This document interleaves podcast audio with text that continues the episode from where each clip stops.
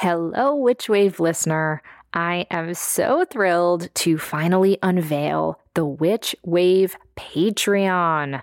By becoming a Witch Wave patron, you'll get to access Witch Wave Plus, which has bonus episodes and ad free full length episodes.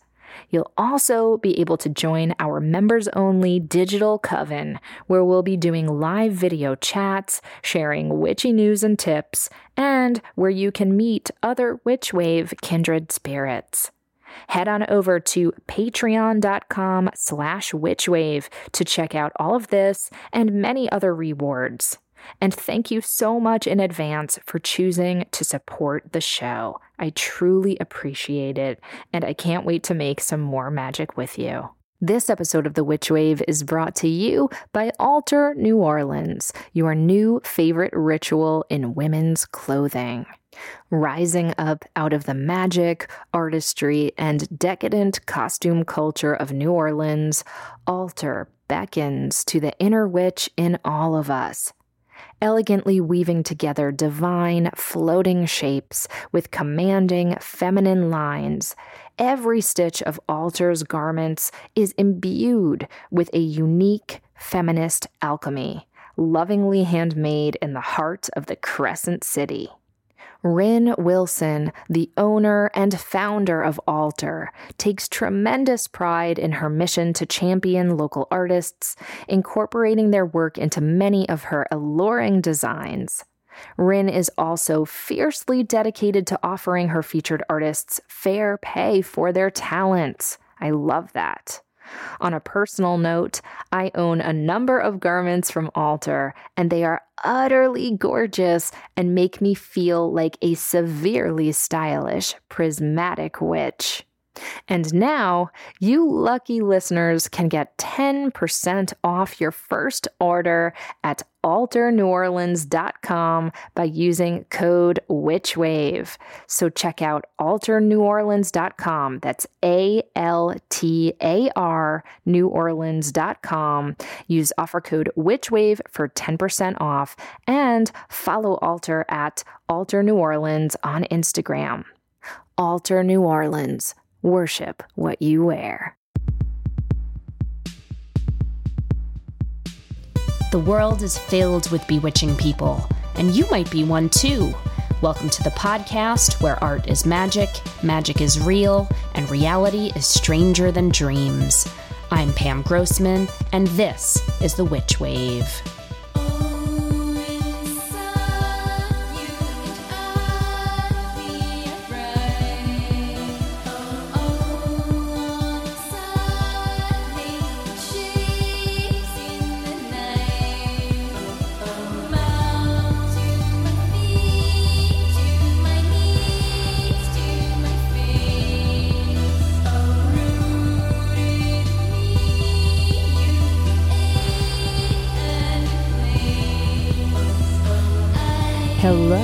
Welcome to the Witch Wave, and happy April Fool's Day. Now, in the past, this day is one that I've traditionally had some discomfort with. The idea that things are not as they seem and that any moment one could be tricked or surprised is something that goes against my very wiring as a planner and as someone who is much more comfortable in a position of control, or at least the illusion of control, right? Because so much of the universe is out of our hands, not just in particularly trying times, but all the time life has a way of astonishing us in sweet ways and challenging ways. We, as spiritual beings, are not meant to stagnate. The Greek philosopher Heraclitus famously said, Change is the only constant in life. But sometimes, oftentimes, that change makes us deeply uncomfortable. It can make us feel, well, foolish. Why didn't we see this coming? Why is this happening to us? And why the hell don't we know what we're doing? When I started first engaging with tarot as a teenager, like many people before me, I was struck by the fact that the entire tarot deck begins with the Fool. I had this preconceived notion that a fool was somebody who would be mocked or shamed. But in the story of tarot, the fool actually represents something positive possibility, beginner's mind. The Fool character starts the entire tarot journey of self exploration and evolution with an attitude of intrepid adventure and innovation. In many artistic renderings of this card, the Fool is a traveler, equipped with only the barest of essentials slung over their shoulder. In the Smith Waite deck, the Fool looks up and out over a mountainous landscape with arms flung wide. Right before them is a cliff, and it's open to interpretation as to whether the Fool knows this or cares. Will they stop just before they reach the edge?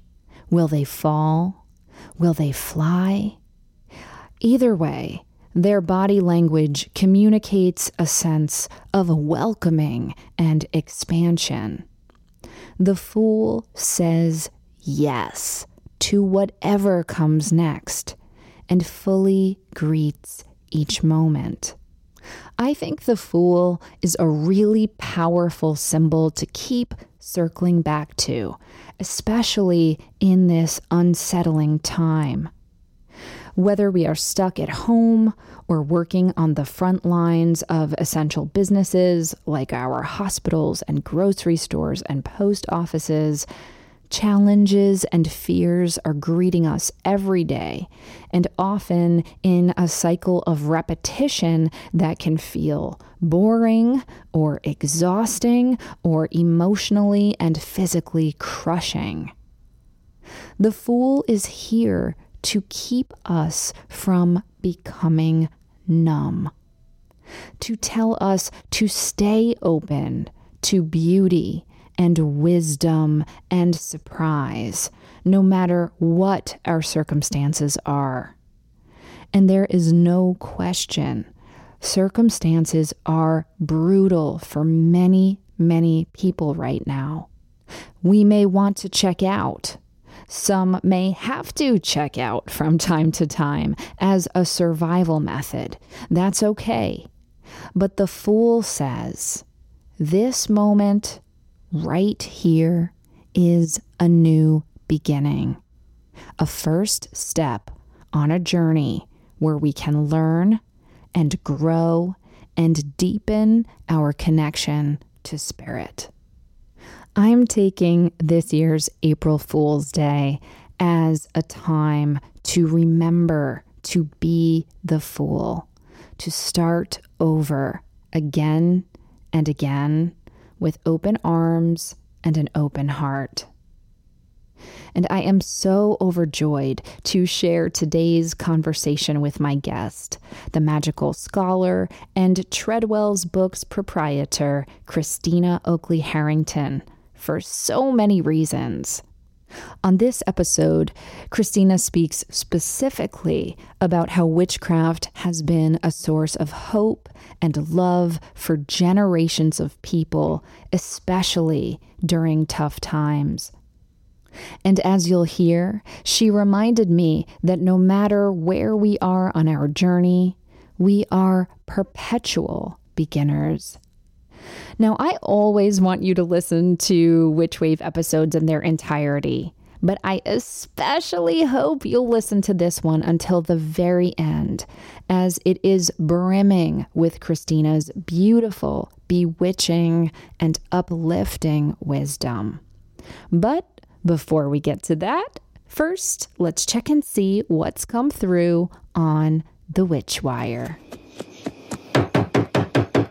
Who is it? Witches. Courtney writes As a newly active witch, I have also been reflecting on my childhood and where my magic and spirituality have historically shown up.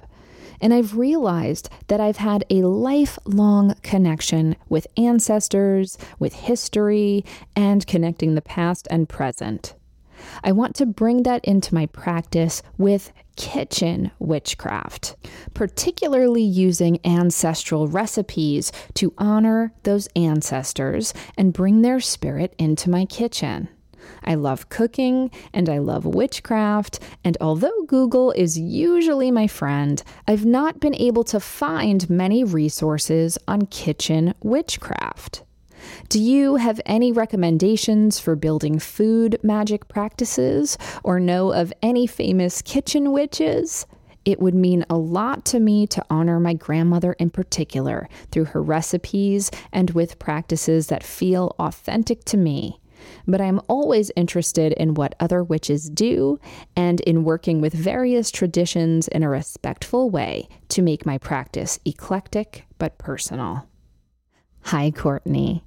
Your question really spoke to me this week because, like many of you who are staying home right now, I imagine, I have been cooking a ton more lately. And it's actually a real challenge for me because I am just not one of those people who loves to cook. I know, I know, I've heard it all. There's so many reasons that I should enjoy it. I'm just being honest with you. It's not my favorite thing. So I'm having to confront my anxiety and my, well, foolishness about cooking with much more regularity these days. And I've been trying to reorient myself to approaching it as a magical practice, which of course it is. Images of witches who concoct brews and stir cauldrons come to mind. And generally speaking, nourishing our bodies is a sacred act. And we can bring our intention to all aspects of cooking, from the ingredients we choose to the tools and dishware we use. Now, my way into kitchen witchery was actually through the magic of herbs and spices. I apprenticed for several years with the green witch Robin Rose Bennett. And one of the first classes of hers I took was called Healing Spices. Her teachings opened my eyes and my stomach to the energetic properties of plants and had me start relating to them in a much deeper way than merely flavor though flavor is nice too. So I can't recommend Robin Rose Bennett's books or online writings more highly if you want to focus specifically on herbal remedies. And I'll also say that Robin does travel all over the world to teach at various workshops and conferences. So once we are allowed to finally leave our homes and travel, definitely learn from Robin in person if you have the chance.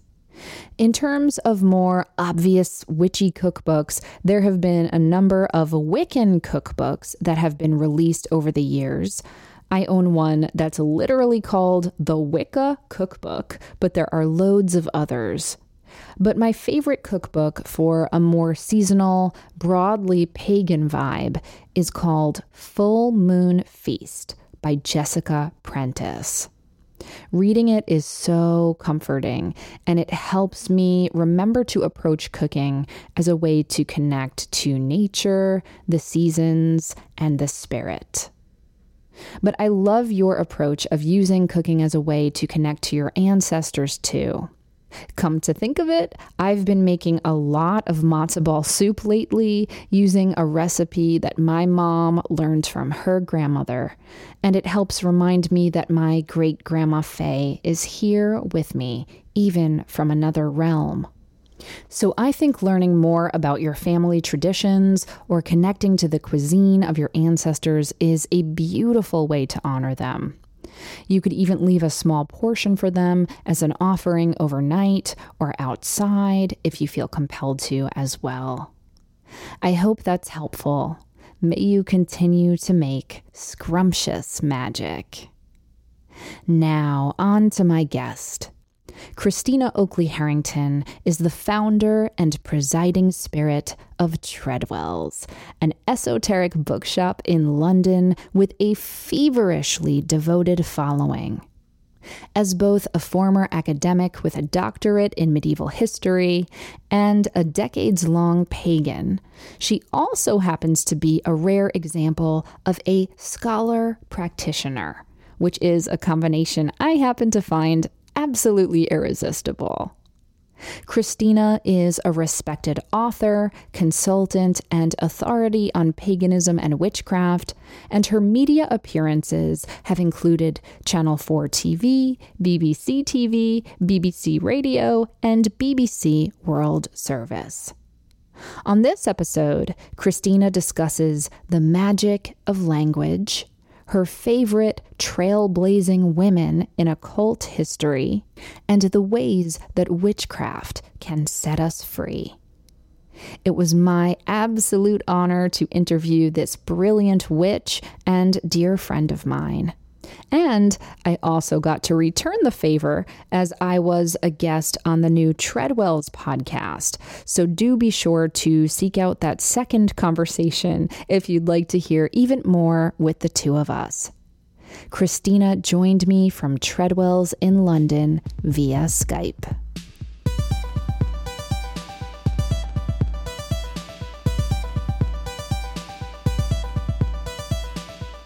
Christina Oakley Harrington. Welcome to the Witch Wave. It's lovely to be here, Pam. Thank you so much for having me. I am so honored to have you, Christina. And I must say that this is a very selfishly motivated interview because we haven't seen each other in at least a year, if not longer. And so this is a lovely excuse for me just to get to check in and say hello. well, I'm trying to remember where we met. I think we met near NYU maybe 10 years ago. God, I think it was a cafe opposite the Strand Bookshop, but that may be my imagination as to where it was. You know where it was? Was NoHo Star. And I can tell you that because that was my spot. I mean, that was the restaurant where my dear friend and our mutual friend Jesse Bransford and I would meet all the time for all kinds of esoteric schemings. And anytime I would want to meet someone new, that's the spot that I would uh, invite people. And sadly, it is no longer here. So all hail NoHo Star. Oh, hell no, star. So, you first came into my area of consciousness via your incredible bookshop, Treadwell's Books. And I'm going to go ahead and call that a legendary bookshop because at this point, pretty much every person I know who is traveling to London and who asks me, where must they go for some magic? I always tell them, oh, you have to go to Treadwell's books because it is, to my mind, such a jewel and such a center of occult thinking and certainly occult literature. So, can you talk a little bit about Treadwell's? Why did you start it and what was your intention behind it? I founded Treadwell's about 16 and a half years ago, uh, having left, decided to leave my academic career. I was a medieval historian I was a, in, in English terms, a lecturer, in American terms, a professor. And I just wanted to do something different with the second half of my life and was getting writer's block, which is no good for a scholar. So, so I just, lo and behold, Treadwell's happened. I had two parts of my life. One was, one was the pagan side of my life and the other was the sort of civilian side of my life and they didn't overlap at all. And then when I opened Treadwell's, the two sides came together. And a lot of people from my academic world and my academic friends were extremely surprised. They were like, What? You? Surely, but you're so sensible. And my pagan friends were like, Where where did this other surname come from? Where did this surname come to? Did you get married? I'm like, No, that's my that's my legal name that you've never known for 15 years. So mm. but the vision for it was really inspired by things that were happening in late 19th century London, which is when you had the Order of the Golden Dawn, which was very, very huge and influential. And it was a magical order that was full of actors and actresses and poets and creative people, as well as translators and Hebrew scholars and magical scholars. It was a renaissance and it lasted for about 10 or 15, 20 years. And I just thought if it can happen once, it can happen again. But what it does require is it requires a place where people can meet. Online is wonderful, but something happens when people meet in person. So, in order to have people meet in person, you have to have a premises, and there is a three 300 year old tradition of the bookshop being the place that people who are magical, occulty, witchy, where they meet. You know, we don't meet in churches. Where we meet is in bookshops. It's an amazing place. I work with incredible people. My colleagues and our volunteers are the most interesting, nice, generous, beautiful souls. We're open seven days a week because people come from everywhere and on their way to airports, on their way to train stations, and I don't want to miss anybody who wants to come through our door. That was the vision. I love that. So, when I think about London, I do think about that long legacy of occult bookshops. Shops like Watkins and Atlantis Bookshop come to mind. And I have a sense that you are not a competitive person. So I'm wondering with this long legacy of other bookshops and with this existence of other bookshops, how do you see Treadwell's as perhaps being unique? Did you have something different that you were hoping Treadwell's would offer? Absolutely, for sure. We had a sense that what we could offer that the others didn't was the link between the wider cultural community and the esoteric world. I think just because we're, we're next to the British Museum, I'm a former medieval historian. Most of my friends that are not occultly inclined are scholars of one sort or another. And I thought there's a tremendous opportunity there that we can build some bridges with the curatorial world, with the art historical world, with the scholarly history world, with anthropologists, and I very much see the history of magic as like a strand within Western culture. And it's a strand that has traditionally been very embarrassing to high culture. It's been embarrassing to scholarship and academia, uh, but it's absolutely essential. It's as much as a, a, part of human life as, as religion or science, all of which are very respectable strands of intellectual inquiry.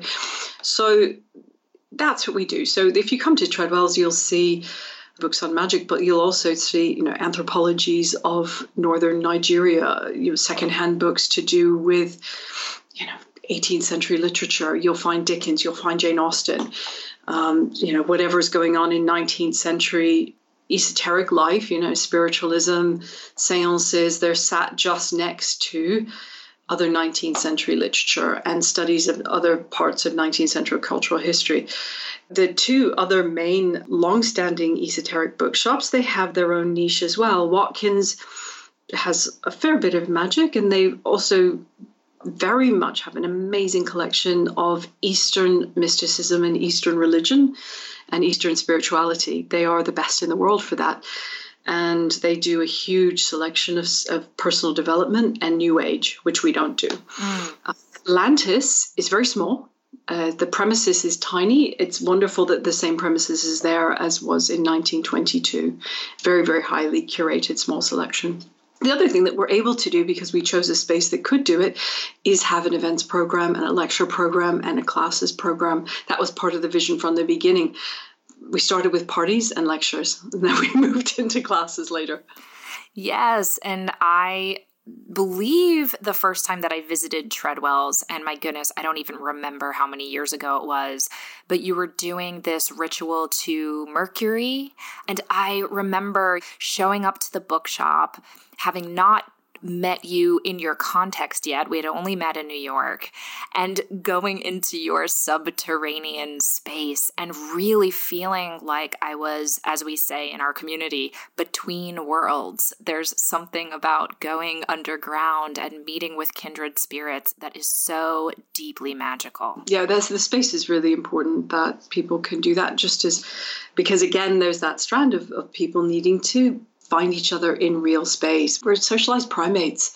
We need to know how somebody feels, how they smell, how they laugh, how they look at us. If we're going to consider collaborating with them in a spiritual way, in a magical way, or in a creative way. So I'm all about the pouring the wine and staying up late together and having ceremonies and and having parties together. we can find each other in, in a natural environment. Absolutely. And England has such a rich history of witchcraft and certainly communal witchcraft and other esoteric meeting groups. You know, you already mentioned the Order of the Golden Dawn, and, you know, certainly the birth of Wicca can be traced to England. Do you feel connected to specifically English magic? Do you think there is a such thing as English magic? I think there is. There's English ways of doing everything, and um, they're quite communal.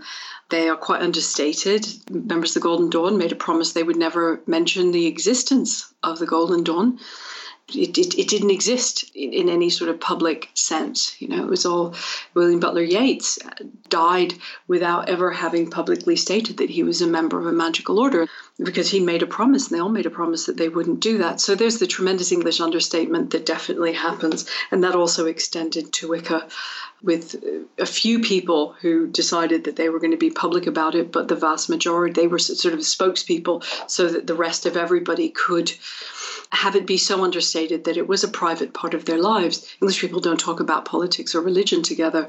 Certainly, religion is not spoken about. And if your religion is a witchcraft based religion or a pagan religion, it is equally not spoken about. So I think uh, there, there's a fair bit of that that is very English. There's certain politeness. Things don't get heated in the same way that I see in North America. The, the downside of that is an equally long tradition of hypocrisy. But there you go. No, I did. I did come on your show to do cultural commentary. well, we won't dive too deep into controversy, I promise.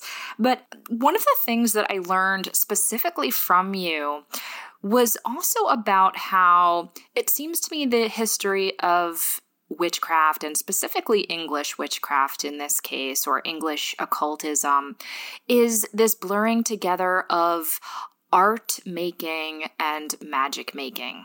And, you know, certainly I think this exists in all cultures and contexts, but you know, I remember you came to Observatory, the arts and event space that I helped co run, and you gave this beautiful talk about the Golden Dawn and you really underscored how it was so many artists and creative people who were driving this. And, then I think about Wicca and I think about how poetry is such an important element of a lot of those rituals and ceremonies and utterances and incantations and and how so much of magic is about making your own tools and so forth. So was that something that was clear to you when you were first introduced to the path, or was that just something that came through to you in scholarship?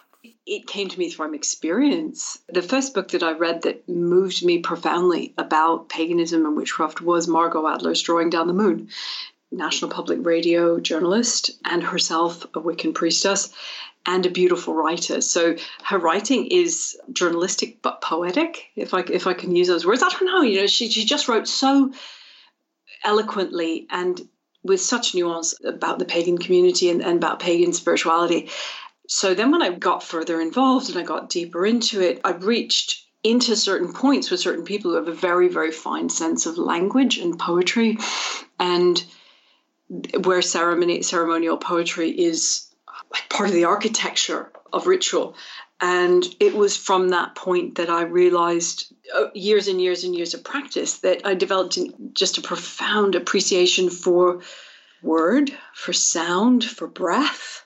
And then it looped back to the fact I've been an avid poetry reader since I was six years old. It doesn't surprise me that I ended up with people with a very, very fine sense of poetry and poetic language and ritual, with whom I chose to kind of make my Wiccan pledges, as it were. Yes. It's so funny because there's this dichotomy that you sometimes get in the language around pagan ritual and about witchcraft ritual, which is like, ooh, are you a kind of person who's able to channel spontaneously and give utterances with a God speaking through you?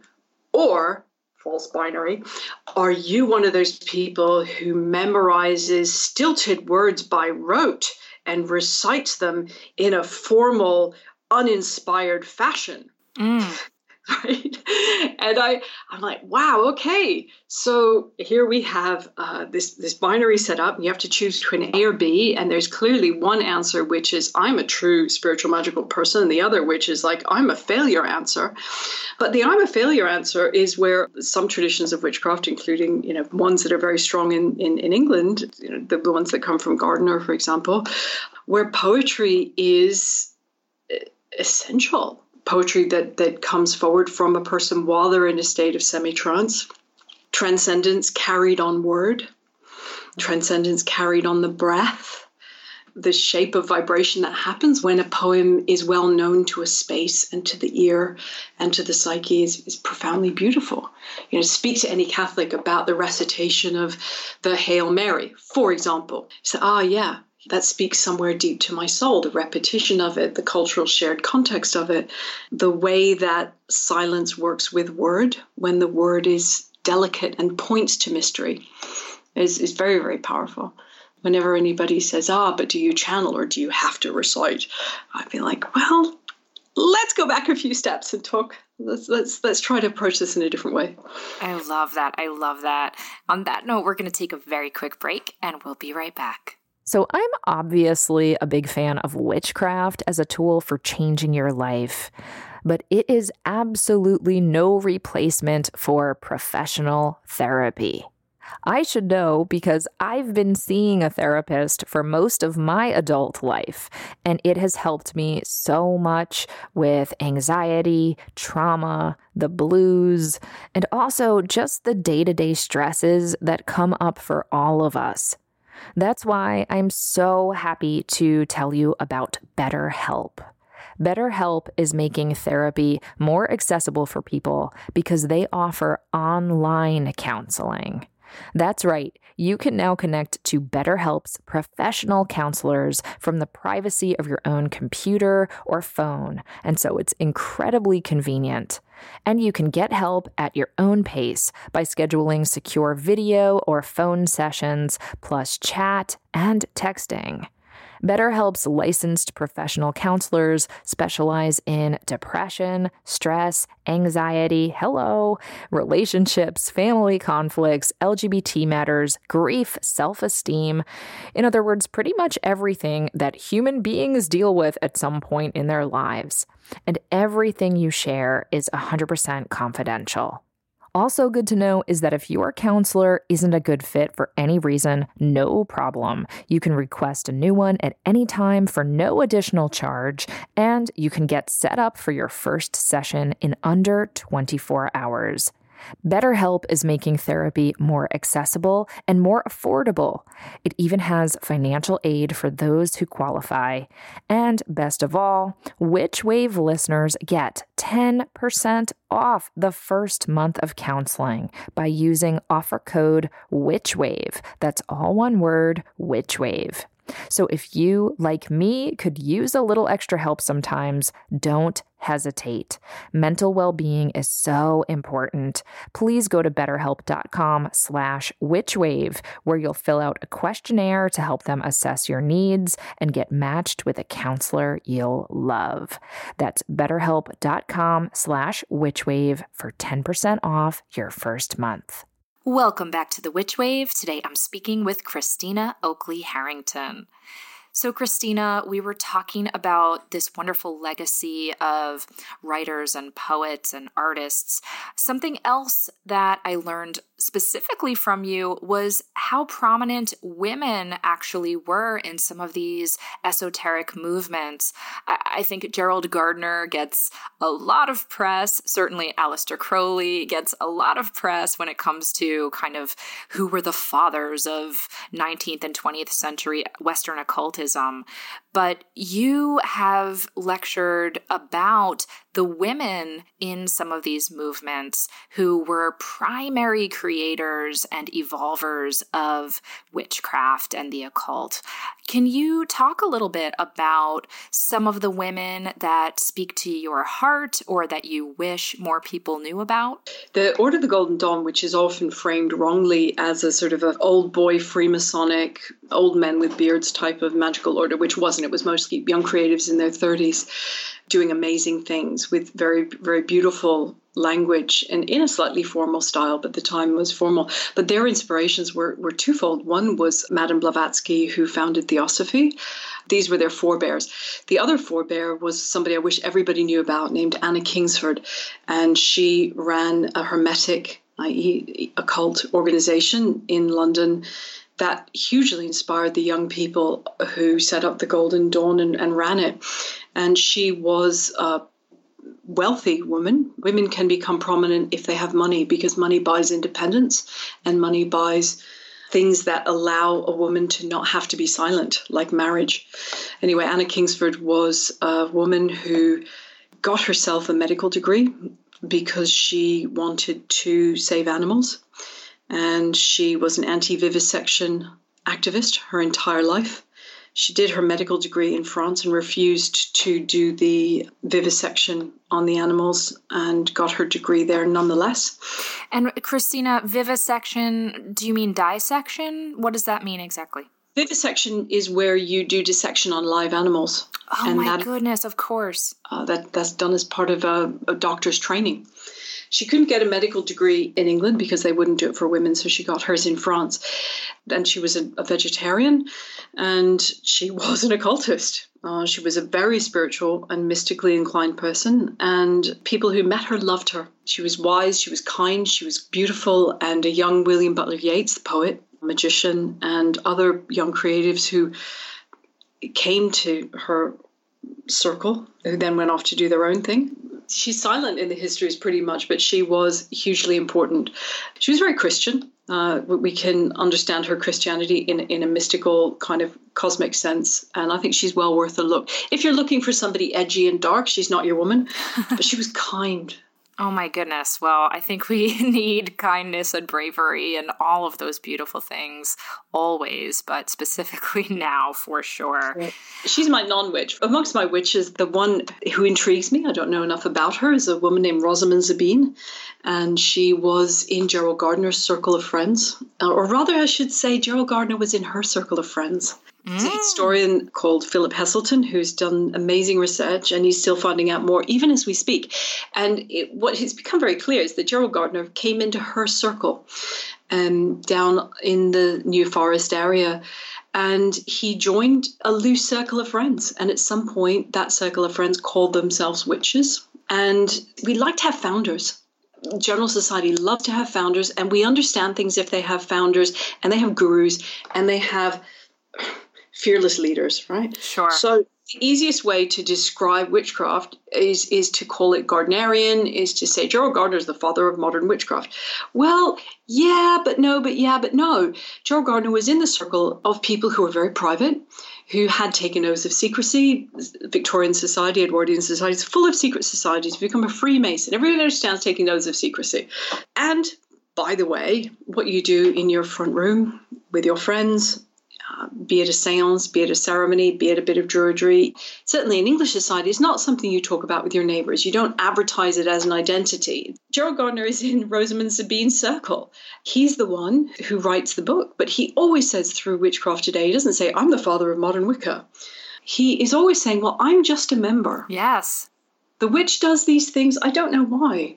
Mm-hmm. Witch, witches always wear a necklace when they do a ceremony. I don't know why. I am a simple member. Right? Philip Heselton realized this is not how people write when they're making something up in isolation. And it's not really how people write when they're thinking something up on their own. It is how people write when they are introduced to a circle of people who are doing something who either who don't say very much or who are kind of feeling their own way. So Rosamund Sabine is my mystery witch she and another woman in that circle of friends who went by the nickname Dafo. Yes. And was Edith. She was very much a witch. She was Gerald Gardner's partner, uh, magical partner. She was high priestess of the Southern Coven. And it is understood by Philip Heselton, this is his research, not mine, that he has circumstantial evidence that, in fact, Dafo gave a, an initiation ceremony to Gerald. We don't call it Daphonian witchcraft because Dafo and Rosamund Sabine had one thing to say about publicity, which was absolutely leave us out. Mm-hmm, mm-hmm. Women who are not seen as part of the formation of, of witchcraft because they said, leave me out of the public record. Mm. It's so true. And I have such mixed feelings about that because, of course, on the one hand, I have immense respect for anybody who just wants to do their work and is not seeking publicity and, you know, who has taken a sacred vow and honors that vow.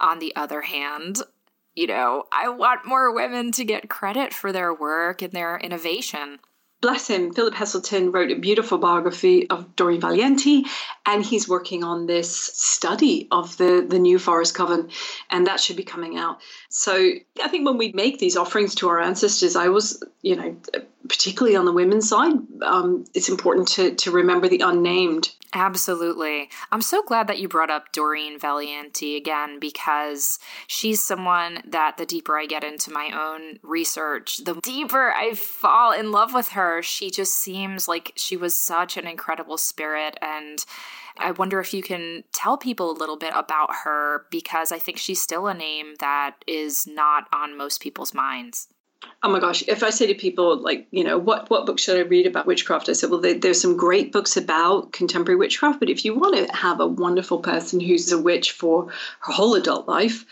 who dove into folklore who was immensely creative and practical and sensible doreen's your woman she's right there with her folklore. She's right there with her get out there, be in nature. She's right there with like you know just find your way. Doreen's the woman. She was a young woman. She seemed possibly to have worked for the spy service. Yes, Second World War. And um, certainly her notebooks read like spy notebooks, even when she's just like writing up like conversations with friends. I mean, there's a, a, certain way of writing that suggests to me that she did have some kind of Secret Service experience.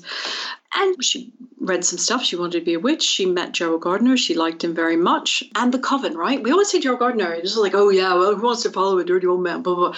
Just because everybody else says, don't use our names, and one person says, okay, well, look, I'm very wealthy. I have an independent means. I can use my name. It's okay. I'm retired. Mm-hmm. Anyway, Doreen meets a coven of eight people and Dafo.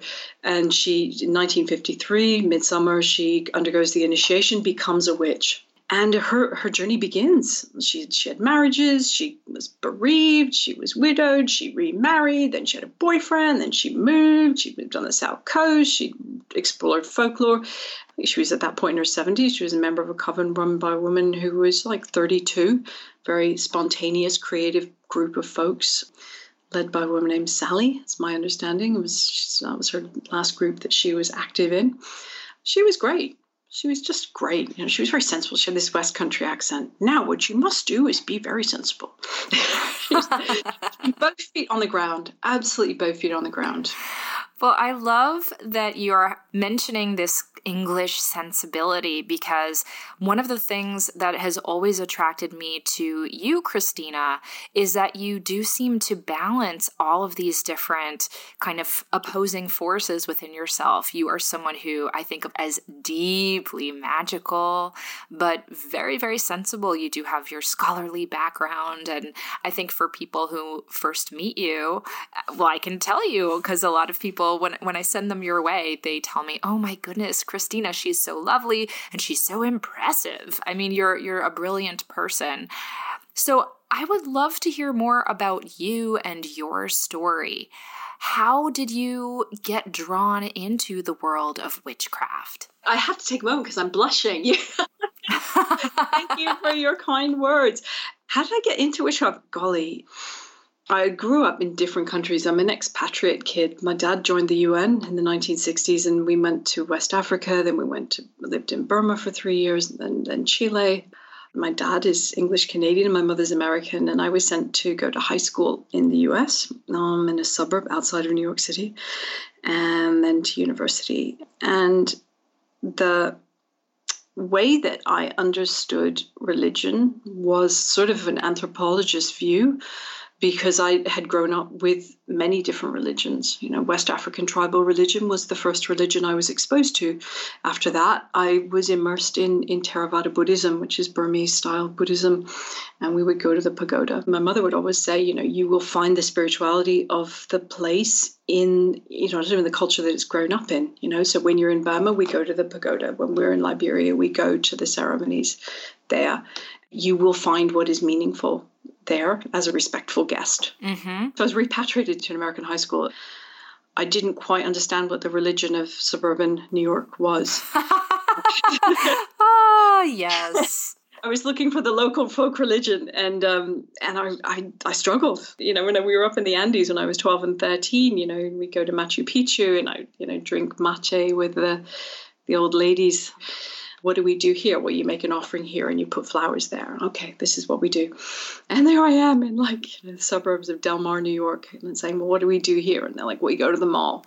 I was literally just about to say that. You go to the mall, you go to your little bookshop, and you dig into the dustiest corners and find yourself a spellcraft book. Yeah, so I kind of did that and I floundered quite. I mean, I, I, didn't do well for a few years, but when I was 23, I met a guy, lovely, lovely guy, and, and he had just come off a Lakota reservation. He was a half Lakota and half Boston Irish. Anyway, he said to me, What you're describing suggests me you should look this thing called Wicca. And I'd never heard the word before. And he lent me a book, and that book was Margot Adler's Drawing Down the Moon. And I stayed up all night reading it. And I, I remember phoning him from a payphone because we still had payphones then. And I said, Jonathan, you were absolutely right. That is my inner spirituality. It does exist. That is the thing that I, I, I couldn't find at the mall. Yeah. So that's how it was. And then I started, you know, meeting other pagans, meeting a few Wiccan covens around Philadelphia, which is where I'd gone to university. And then I sort of made a decision that I was going to move back to the country my father's people are from. I moved to, to first to Scotland, where my grandmother's from, and then and then down to London. My granddad's family is from Kent, so I hit London, and I I think within within 24 hours, I met actually the people who I ended up spending the rest of my spiritual life with. Oh my goodness! Not in a village, but actually in the largest city in, the whole of the UK. I thought oh, I was going to be in a Scottish village. It's going to be a thatched hut. It's going to be an old lady. That's who's going to be my mentor. And actually, it was in the middle of the city, which is of course right because that's where misfits go. Misfits go to cities. They don't stay in villages. Maybe the the ones who do, I have huge respect for, but people who need other people who cannot make it in suburbia or the villages go to cities. That's absolutely right. That is so, so true, Christina. I love that. And so, can you talk a little about how old you were when you went through initiation? I mean, as much as you're comfortable sharing, I don't want to push too hard here because I know that secrecy is still quite valuable, you know, to you and your community. I was 26 and I felt like I was too old. It's so funny the way you think, oh, oh my God, you know, if only I'd found this when I was 17 or 16, like I would have had such a head start. I was 26. I'm not 26 anymore. so I guess if, if anybody is here and you're like, haven't kind of found your niche yet, it's okay. 26 is still very, very young. And, and you know, because when we're facing the big mystery, we all die beginners, really. You know, we all die beginners. So a little bit about how it is, you know, here or how it was with me, is that in the UK, at that time, and that was 1989, 1990, the way that things were structured, that if you were going to be apprenticed, it happened in a in a group situation, a coven situation. And the covens in the UK, there wasn't the plethora of new traditions. So when Wicca went to the US, it went with a chap called Ray Buckland, who did Bucky's Big Blue Book. Yep. And that generated a great number of other books. And there was this enormous creative tradition of traditions you know like how do you want your tradition to work? How do you want the initiations to work? Do you want to have them at all? Do you want to work in a group? How is that going to structure? And in the uk none of that happened. It was simply handed down with, with a lot of flexibility generosity of spirit creativity individual style from group to group. The biggest parallel that i can draw is with with martial arts. Hear me out hear me out. If you do some kind of martial arts there are different strands and they're all handed down and probably they, they evolve over time you know the way that certain moves are done cannot stay the same time after time after time because human beings don't and there was people always bow you know, at the end of your class or the beginning of your class to your sensei mm-hmm. in honor of the, of the tradition, right? It does not make it a cult, right? Right. And there is variation, and people kind of do their own style a bit. People sort of do classes for a while, work on their own for a bit, their life changes. But nobody says, oh my God, you still do kung fu. You haven't made up such and such and such your own system. If you don't make up your own system, you're a slave to someone else's. I was like, no, I do kung fu. Mm-hmm, right? mm-hmm. I did this style for a while. Then I moved to San Francisco and I joined another place. They do slightly slightly differently. That's okay. It comes from a slightly different place in China or blah blah blah. It's very fluid. It reminds me of rivers. You know, rivers that just flow. And so uh, that suited me. You know, I like being mentored if you say to me, "Oh, Christina, teach yourself anything," like you can teach yourself a language, I'm like, "That's nice, you can." Um, I will procrastinate. I'm very disorganized. My brain cannot discipline itself. But if you put me in a structure and you have put me with nice people who encourage me, I do really well. Yeah, yeah. But I think this brings up a really important point and something that I am sifting through all the time as a writer, but also in terms of the language that I use in reference to myself, which is the difference between Wicca and paganism and the word witch. And I've said it many times on this podcast before. I made a decision not to call myself Wiccan out of respect for the many people who have gone through initiation and who seem to be following, to me, even though it's fluid, a very distinct path and lineage. Whereas the way that I practice is very eclectic. It is coming out of a more solitary, self taught background, although I did study with a green witch for several years, though she doesn't call herself Wiccan. So I'm just wondering what your relationship is to all of those terms language is amazing. yes. Never stops moving, right? If the Wiccan tradition is like a river, then then language is just like the stock market. It's all over the place. It doesn't stay the same from day to day. Mm. The biggest differentiations in in the use of words is is regional in the UK, we did not have the publication of any do it yourself book that made any significant impact. And so, up until the 90, really 2010, if somebody was of an older generation, if anybody came and said, Oh, I'm Wiccan, to them it meant that they had, we only have one tradition, it's the Gardnerian Alexandrian tradition here, right? So there's like, oh, it meant you were in, you had been apprenticed, or a member of a group, or had been a member of a group and had been through the, that that ceremony. I read a book that was imported from the U.S. and that spoke to me, and it says that you you can adopt this term, and they were like, "Oh no, no, no, no, no, no, that's not true." But what I, what I wanted to say to them, that's not true in your country, which is England, which is England before the internet, which is England before the, the importation of, of American paperbacks. What happened in the US was a very different story. Yes. Buckland left his group or his group dissolved or something like that. Who knows? It's his private business. But he he wrote a book and he said Seax Wicca, and then he did Big Book, Book of Witchcraft, and he said this is the word for all of that. Wicca is that word, Christina? Sorry. Wicca was that word. Hmm. And, and of course, then that's replicated by all the many, many, many writers following on from that. Then we fast forward to the internet being formed. And there were some very, very confusing years for people in England. And I, I think people have settled down in the past 10 years understanding that language evolved differently in two different places. So I try to stay away from the words. It's less about what I am, more about what I do. Mm. I mean, I know what I am, and actually what I am, what you are, what what we do and what we are, it's it's not contingent on definition. See, and and I breathe so much easier hearing you say that because I have to say this is something I grappled with when I was writing my book and one of the criticisms that my book gets is, well, she doesn't really define what a witch is. And it's like, well, exactly. you know what I mean? Because yeah, be, because because the word eludes definition. In fact, most language eludes definition. In fact, historians don't define their terms. Mm, mm, mm. Any academic historian, any scholarly historian, they do not define their terms. That is a, a beautiful discipline. I actually love that academic discipline. It understands that language is contingent on cultural context, geographical context, what people use that word to mean at that moment in that place with whatever agenda they have. Ah, it's so interesting. And, and I'm just thinking about myself. You know, for me, my North Stars were people like Starhawk and, you know, some of the writers coming out of like the US feminist goddess movement. Mm. And a lot of those writers weren't calling themselves I mean, there's Dianic Wicca, certainly mm-hmm. from Z Budapest and so on. And I know she has become a bit of a problematic figure, and we've talked about that on other shows. But that said, I think a lot of people who here in the US came out of these feminist magical groups evolved away from using the term Wicca, at least in my limited experience. So mm. it's so interesting to hear your perspective on it.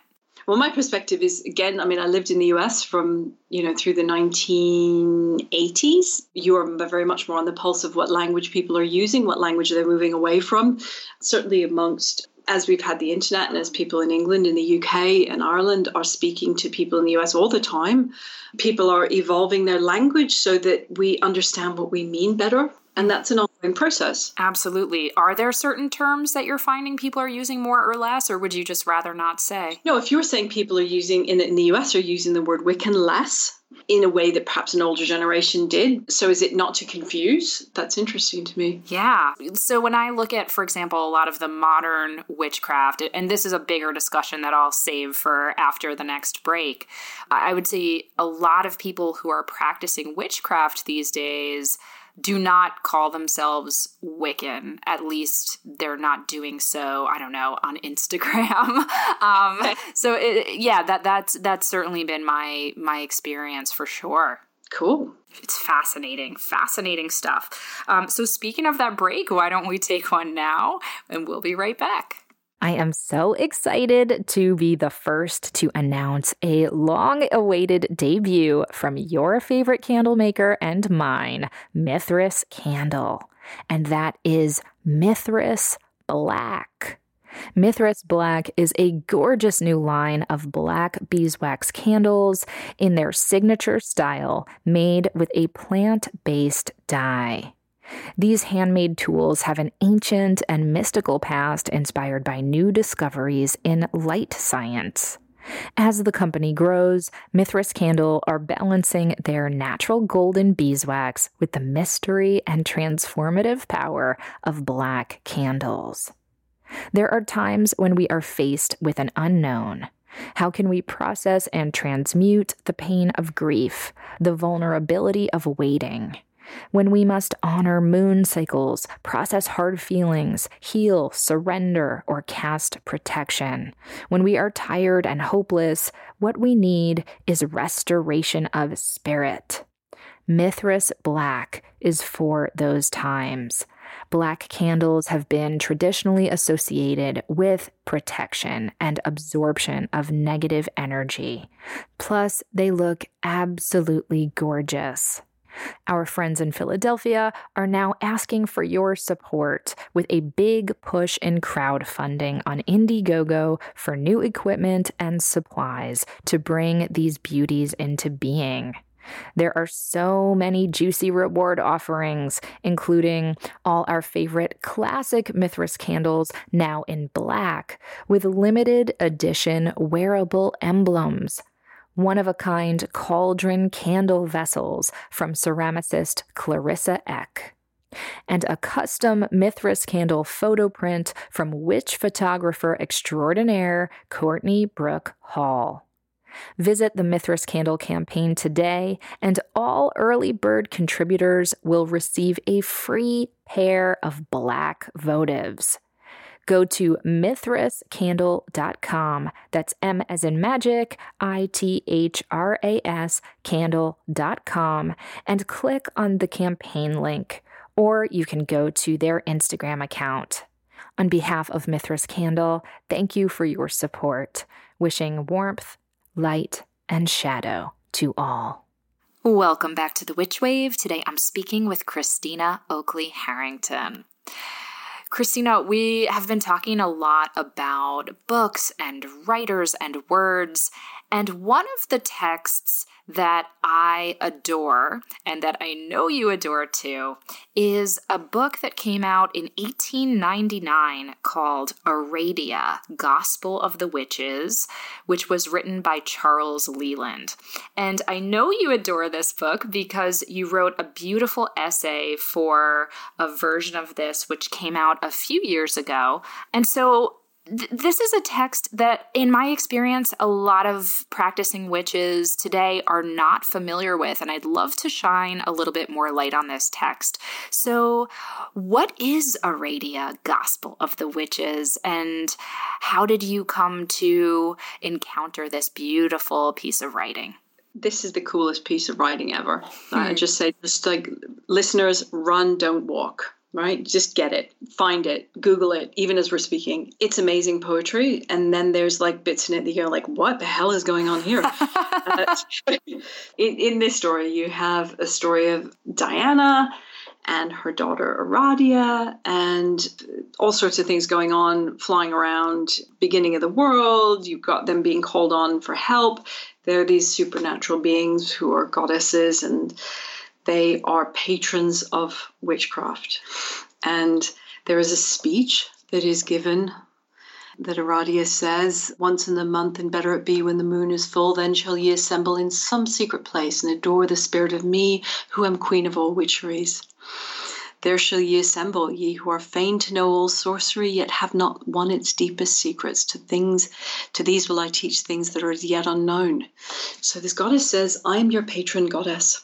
You want to learn these things?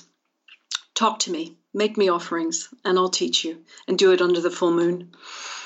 She, she's the moon, she's the green earth, she's the mystery on the waters, and she is going to teach you the secrets.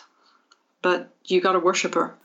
the other thing that, that I think I put in that little essay was that there's a relationship of threat and bribery, which any Catholic uh, who studies medieval Catholicism will be familiar with. Who's people people threaten and bribe the saints, and uh, there's a certain amount of threatening and bribery as well that goes on there. Like, do these things for me. Good things will happen. You'll get lots of lots of gifts from me and lots of offerings if you do these things for me. If not, really, it's not gonna. I'm gonna do bad things to you. So, so this is it's a two way relationship. The other thing I really love about it is that it is profoundly can we say this nicely? I say anti-capitalist. Yes. It's anti-hierarchical and it's anti-capitalist, it's anti-feudal.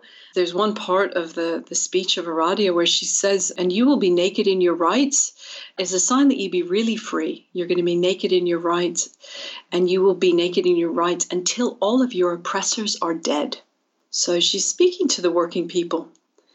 And so uh, the oppressors in Italy course, is the whole feudal system, the lord of the manor system. It's a system that says if you're born a farm worker, you're going to die a farm worker. That there's no social movement. It also says extreme hierarchy is profoundly unjust. Mm. This is a really strong text. It comes out of a part of an Italian society, a fragment of its Italian society, which is unafraid to speak in the most bold terms about what should happen to people who let other people die in poverty when they're rich. Exactly. I mean, there is, let's be honest, there are themes of poisoning and, you know, seeking revenge on the oppressor. And it's interesting because I find I spend a lot of my time saying, no, no, no, no, witches, we're, we're really nice. We're really positive. We really don't want to hurt anybody. I don't do any kind of malevolent magic, you know? And yet, a text like this, at least from an allegorical standpoint, is very much saying, like, don't let people fuck with you, right? It really is. Pam, you're so you put it, it was like this is it's a voice for justice. It's an activist voice. The Aradia Gospel of the Witches is not today's witches Bible, right? It's a text that is made a huge impact on on an earlier generation, and I think it's a text that every witch should read. I think it's text that reminds us that even you know these it's like oh you know these these old witches, you know the ones around Gerald Gardner, Rosamund Sabine, Doreen Valiente, oh they're fuddy duddies, we're young and transgressive. Well, this text was really important to them. You know, they had a really strong sense of social justice. They had a really strong sense of, of equality. I mean, who was it who said, We will do our rituals naked? Inspired by Leland. Mm. Funnily enough, that was that was the circle around Rosamund and Doreen and Dafo and Gerald Gardner. They felt that what the Aradia Gospel of the Witches was saying in, about that fact was that as a sign that you'd be really free. And when that text made its way into in into the tradition of the people uh, around Dafo and Rosamund and Gerald. They left off until all your oppressors be dead. But what they left was when they when they adopted part of that text, they kept in the words as a sign that ye be really free. And that it also says, you know, all acts of love and pleasure are my rituals. And and there's a transgression about being joyful when when you're meant to be afraid there's a transgression about being out in nature when you're meant to be cow- cowering in your hovel to dance, make feast, make music and love as though you were a free person. So this is kind of thing when we're in really hard times, and we're really hard times this month, this week, this year. I try to remember that to I don't know, have a meal with my friends and to laugh and to dance and to put on loud music. It's an act of freedom. It's an act of rebellion. Oh, Christina, I have tears in my eyes because First of all, I think I just personally needed to hear that today, but also because when I was preparing for this interview and spending more time with this beautiful text, exactly these points sprung out to me. You know, this idea of independence, and this idea also, too, that hierarchies and the patriarchy is its own kind of evil, right? I mean, it's mm-hmm. funny. Witches have this awful reputation in some contexts of being evil and, and satanic and diabolical. But for me, the true evil are the people who exploit others and people who have enough and don't share that with anyone else, or people who have more than enough and not only don't share it with anyone else, but exploit the people beneath them. That is evil. You know, know, the people who are in control of some parts of, I'll say, my government, and I think you would probably agree your government right now, exhibit to me actions of evil, traits of evil, you know, harming other people when they could be helping them. And, you know, my hope is that in this age that we're in, and it's a very dark time, but that a lot of that evil is being brought to light so that we can all collectively then choose to make something more beautiful and more free and more fair. Yeah, this the, the, often the word freedom is applied as though other people don't matter. And one of the things, if you tease out from the best parts of Aradia Gospel of the Witches, is that freedom is freedom for everybody and freedom to share and freedom to be free from fear. That's a tremendous freedom to be free from fear which to me says access to healthcare, which means you know basic income or knowing that your neighbors know who you are, knowing that you help one another when you're in trouble. That allows an inner freedom. And until we have that, simply to make a sacred space to make to block it out whether that sacred space is like a disco or a party with friends or it's a ceremony to make a sacred space that in this space even though in the wider world i'm living in fear of eviction I cannot get access to medical care. My insurance has shut me down. I'm going to put that aside for these three hours under the full moon, even if it's inside my apartment. I'm going to put on incense. I'm going to put on music. I'm going to dance. I'm going to feel my body will make me free. I'm going to I'm going to claim my voice. I'm going to claim my body, and I will dance and sing and make love and eat and toast my friends. And I'm going to be free for this time. They cannot take me away. That you can't have that I will hold. exactly, Christina. Exactly. Thank you so much for that reminder. And I'm sure I can already sense other listeners thanking you too. I think we all need to keep those words very, very close to our hearts and enact them as much as we're able to in this day and age. We're winding down, Christina, but I do want to ask you, as someone who's seen a few cycles of witchcraft kind of rise and fall in popularity, what do you make of the current surge in interest in witches and in witchcraft? Do you think it's a positive thing? Are there things we should be keeping in mind or looking out for? How are you feeling about witchcraft being more popular today? I love the idea that the image of the witch as a free, poetic person who's a rebel, who's strong in the face of oppression, in the face of being stoned and persecuted and marginalized. I love that that image has become a cloak of empowerment for young women and non binary people and young men. I love that. I absolutely love that. It's another step. I'm also a different thing to say, okay, actually, I'm going to be a person who reverences nature and the moon, and I'm going to make a lifelong commitment to walking this kind of a path. I think both are good but I love that the witch is that image, you know, which you speak about so eloquently. I mean, we gave this two-hander lecture in Manhattan a few years ago where you talked about the image of the witch in popular culture, in high culture, in painting. That image is like, yeah, there were people, men and women, who stood up to being stoned, right? They went through trials, they were tortured because somebody decided that they were different and they were going to push them to the edge of society mm. and they withstood it and I can too because I know I'm not the first person to suffer that way. I love that the image of the witch is doing that for people. The things I think I've said be careful of is be careful of giving away your own power. You know, the stars will move back and forth, the planets will go in and out of retrogression. We are we ourselves are beautiful stars. And be not afraid when Mercury goes retrograde. Be not afraid when Saturn crosses this or that. You know, you're strong too. And the stars have always made their beautiful passages. They twinkle down on us with love, I feel. So that's my caution is be not afraid of what astrological things are happening. It's hard times, but your body and your voice, your love and your friends are hugely, hugely magically powerful. And I want people to remember that. Mm, gorgeous, Christina. I want to end by shining the light back onto Treadwell's, your magnificent, magical, crucially important space. I'm reading all the time that in this period of economic downfall with this virus, and this episode is going to air in a couple weeks' time, so who knows what the world is going to be even as quickly as that. But I know right now, in this moment, bookshops in particular are having a tough time. So I wanted to ask how is Treadwell's doing right now? And most importantly, how can we support you, Christina? And how can we support Treadwell's? Thank you so much. It's a very scary time for bookshops. And also, I want to reach out and say to everybody who's in hospitality industries, nobody's hit harder than them. And people who are right on the front line of, of daily choice purchasing. Treadwell's is going online we're doing more and more online. We're having more of our lectures online. And when this goes out, there'll be some lectures. They're going to have some interviews, some chats that we've had with people, and people can support us by, you know, just at very low cost purchasing those. And a lot of the content's going to be free. We have an amazing online shop. It's really curated.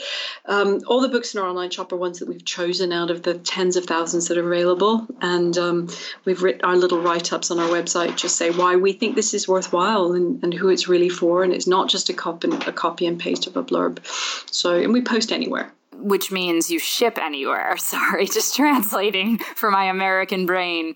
So we will ship anywhere in the world. Fabulous, fabulous.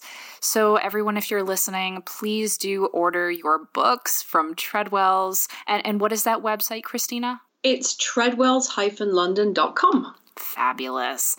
And of course, we can all follow you on Instagram. And what was that handle again? On Instagram, it's Treadwell's Books, and on Twitter, it's Treadwell's. Fabulous. I believe in my bones and my heart and my spirit and my soul that Treadwell's is one of the truly precious places and spaces in the world. So please, everyone, if you are home and you are looking for things to read, please consider ordering your books from Treadwell's. You will be so glad you did. And Christina, I thank you so much for your very kind words about my work. I thank you for your hugely inspiring words for all of us. And mostly, I just thank you for existing because you are one of the great lights in my life. So, Christina, thank you so much for being on the Witch Wave. Thank you so much. And thank you for, for your friendship. And like everybody who's listening, you know, thanks for being there. It's really a privilege. That's it for the show. Thank you again to Christina Oakley Harrington for lighting the way with such poetry and such grace. Do you have questions, feedback, need some witchly advice, or just want to share something magical that happened to you recently? Drop us an email at witchwavepodcast at gmail.com. We'd love to hear from you, and you just might make it on the Witch Wire. The Witch Wave is produced, written, and recorded by me, Pam Grossman. This episode was edited by Rachel Jacobs. Thank you, Rachel, and myself. Our theme music is the song Hand and I by Lycanthia. Special thanks go to Matt Freeman, Laura Antal, and Chiquita Pascal. You can check out information about this and other episodes on our website and now buy Witchwave merch at witchwavepodcast.com. Please subscribe to us on Apple Podcasts and give us lots of sparkly stars. It really does make a difference and helps other people find the show.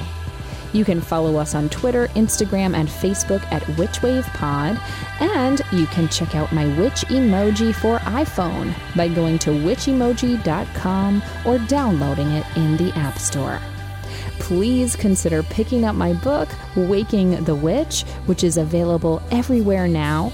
And if you want more Witch Wave or you would just like to support the show, please do join us on Patreon. That's patreon.com slash witchwave. Thank you so much for listening. Witches are the future. I'll catch you next time on The Witch Wave.